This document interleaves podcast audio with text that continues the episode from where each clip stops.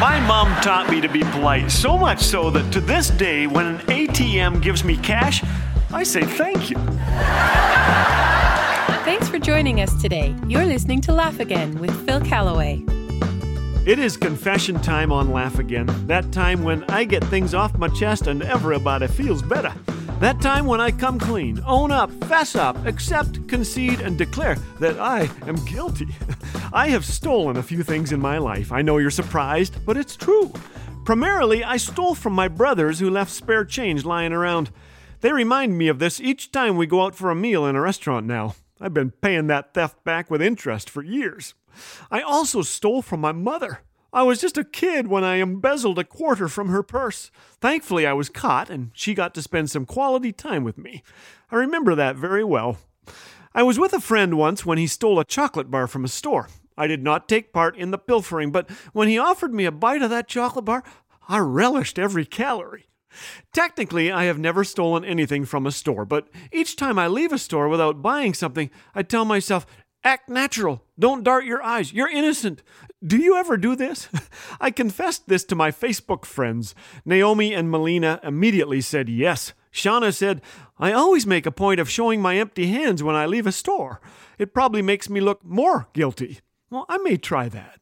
Just walk out of the store with my hands in the air, talking in a loud voice. I got nothing. I'm not stealing. I'm an honest guy. Look, search me. Go ahead. Hazel always buys something cheap before leaving a store, so they won't think she's stealing.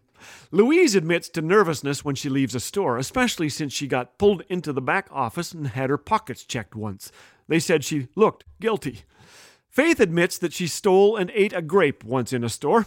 Her mom made her tell the store owner and apologize. Well, way to go, mom. Karen says, I've actually left the store, gone home, unpacked everything, noticed I have something I didn't pay for, gone back to the store and paid for it. That's happened to me three or four times at the same store, she says. Once the clerk forgot to scan the heavy cases left in the cart. It was worth more than $50. Way to go, Karen. You went back.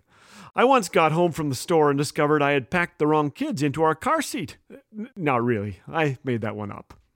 Sharon says she was shopping for a belt. She put several over her shoulder while trying on the others. Then she paid for her purchase. Leaving the store, her husband said, Are you stealing that belt on your shoulder? Her face went chalk white. She walked back in and returned the belt to the display where she found it. Several admitted that they had stolen. One store manager said he's had many confess to him that they had to get things right. Which brings me to one final confession. It's from a girl by the name of Ramona. Her craving for chocolate began at an early age, so she stole some one day from a grocery store. Later, she and her mom moved 500 miles away, and one day she trusted Jesus as her Savior. And she knew one thing she knew she needed to walk in integrity and make things right. She had read Ephesians 4:28. It says, "If you are a thief, quit stealing. Instead, use your hands for good hard work and then give generously to others in need." So she popped a $5 bill into an envelope. I never heard back from the store owner, she later told me. I just remember a peaceful feeling coming over me when I licked that envelope and placed it in the mail. Well, I am married to her now, and there's no one on earth I'd trust more implicitly. But I'm telling you, to this day, I hide my chocolate in case she's tempted. I love to tell people to live so the preacher won't have to lie at our funeral. Let's each of us live that way today along the pathway to joy.